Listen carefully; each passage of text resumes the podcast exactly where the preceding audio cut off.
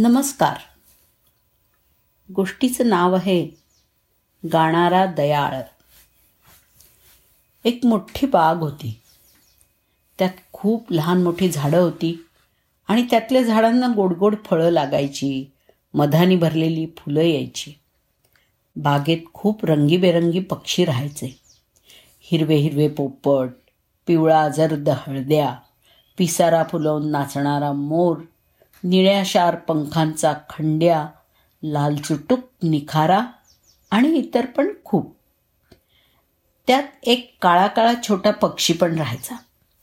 काळ्या रंगामुळे सगळे पक्षी त्याला खूप चिडवायचे. इतर पक्ष्यांसारखं त्याला एखादं छानसं नाव पण नव्हतं. त्यामुळे त्याला काळूच म्हणायचे. ए काळुंद्र्या आमच्याबरोबर मिरवू नकोस. जा झाडीतलं आम्हाला तुझा रंग आवडत नाही हा? असं काही बाई बोलायचे. काळूला वाटायला लागलं आपण काहीही करून गोरं झालं पाहिजे. काय करावं बरं? कुणाकडून तरी पांढरा रंग घ्यायलाच हवा आता. काळूनं धबधब्याच्या पाण्याला विचारलं तुझा पांढरा रंग मला देशील का? तर धबधब्याचं पाणी म्हणालं अरे माझ्या पांढऱ्या रंगाचा तुला काय उपयोग? फेसाळत असेन तोवरच मी पांढरा. एका जागी थांबलो की पांढरा रंग गडप. मग काळूनं पांढऱ्या फुलांना विचारलं तुमचा पांढरा रंग द्याल का मला? तर फुलं म्हणाली आमचा रंग काय? ताजी टवटवीत आहेत तो वरती पांढरा. सुकलो की तो पिवळा पडणार. असला रंग घेऊन तू काय करशील? काळूला वाटलं आता काय करायचं? कुणाकडे जायचं?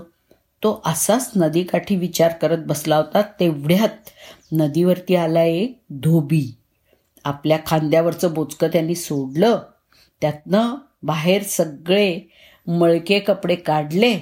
त्यांना साबण लावून त्यानं सगळे कपडे धुवायला सुरुवात केली. हळूहळू सगळे कपडे पांढरे शुभ्र झाले. काळू भुरकन उडून धोब्याकडे गेला आणि म्हणाला मला पण पांढरं व्हायचंय. मला साबण लावून धुशील का? तर धोबी मोठ्याने हसला.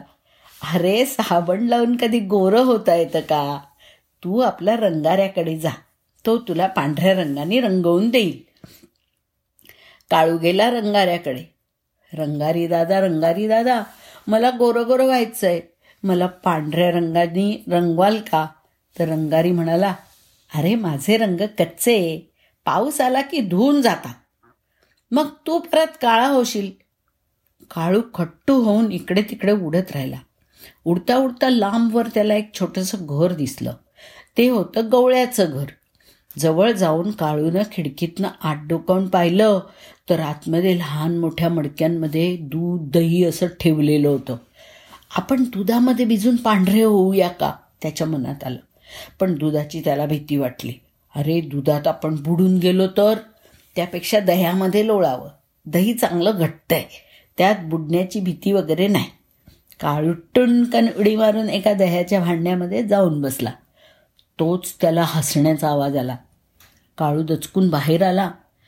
तिकडे एक होती परी. ती म्हणाली अरे वेड्या दह्यामध्ये लोळून का कधी कोणी गोरं होतं का? पण तू चांगला आहेस म्हणून मी तुला गोरं करीन. पण तुझ्या जेवढ्या अंगाला दही लागलं आहे तेवढंच अंग कायमचं पांढरं शुभ्र होईल. काळूनं स्वतःकडे पाहिलं. त्याचं पोट तेवढं पांढरं झालं होतं. डोकं आणि पाठ काळीच. काळू आणखीनच हिरमुसला. परीनं सुद्धा आपल्याला पूर्ण गोरं केलं नाही. परीनं काळूच्या मनातलं ओळखलं. ती काळूच्या जवळ गेली आणि त्याच्या डोक्यावरून हात फिरवत म्हणाली अरे वेड्या काळा असलास म्हणून काय झालं? त्यात काही कमीपणा नाही. तुझा आवाज बघ किती गोड आहे. तू माझ्यासाठी एक गाणं म्हण बरं. काळू एका झाडाच्या फांदीवर बसून गायला लागला आणि गाता गाता आपला काळा रंग विसरूनच गेला. त्याचं गाणं ऐकून सगळे पक्षी आजूबाजूला गोळा झाले आश्चर्य करायला लागले. की हा कोण नवा पक्षी? आणि ह्याचं गाणं तर किती गोड.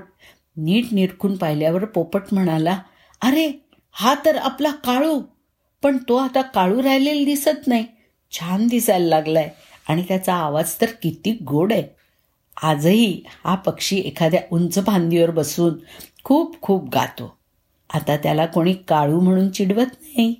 दह्यामध्ये लोळला म्हणून त्याला दह्याळ म्हणतात. तुम्ही पहाटे उठून बागेत गेला तर त्याचं गाणं तुम्हाला सुद्धा ऐकू येईल. आणि गाणं ऐकता ऐकता तुम्हीही तुमची भांडणं रुसणी सगळं विसरून जाल. हा आहे दयाळ पक्षी. धन्यवाद.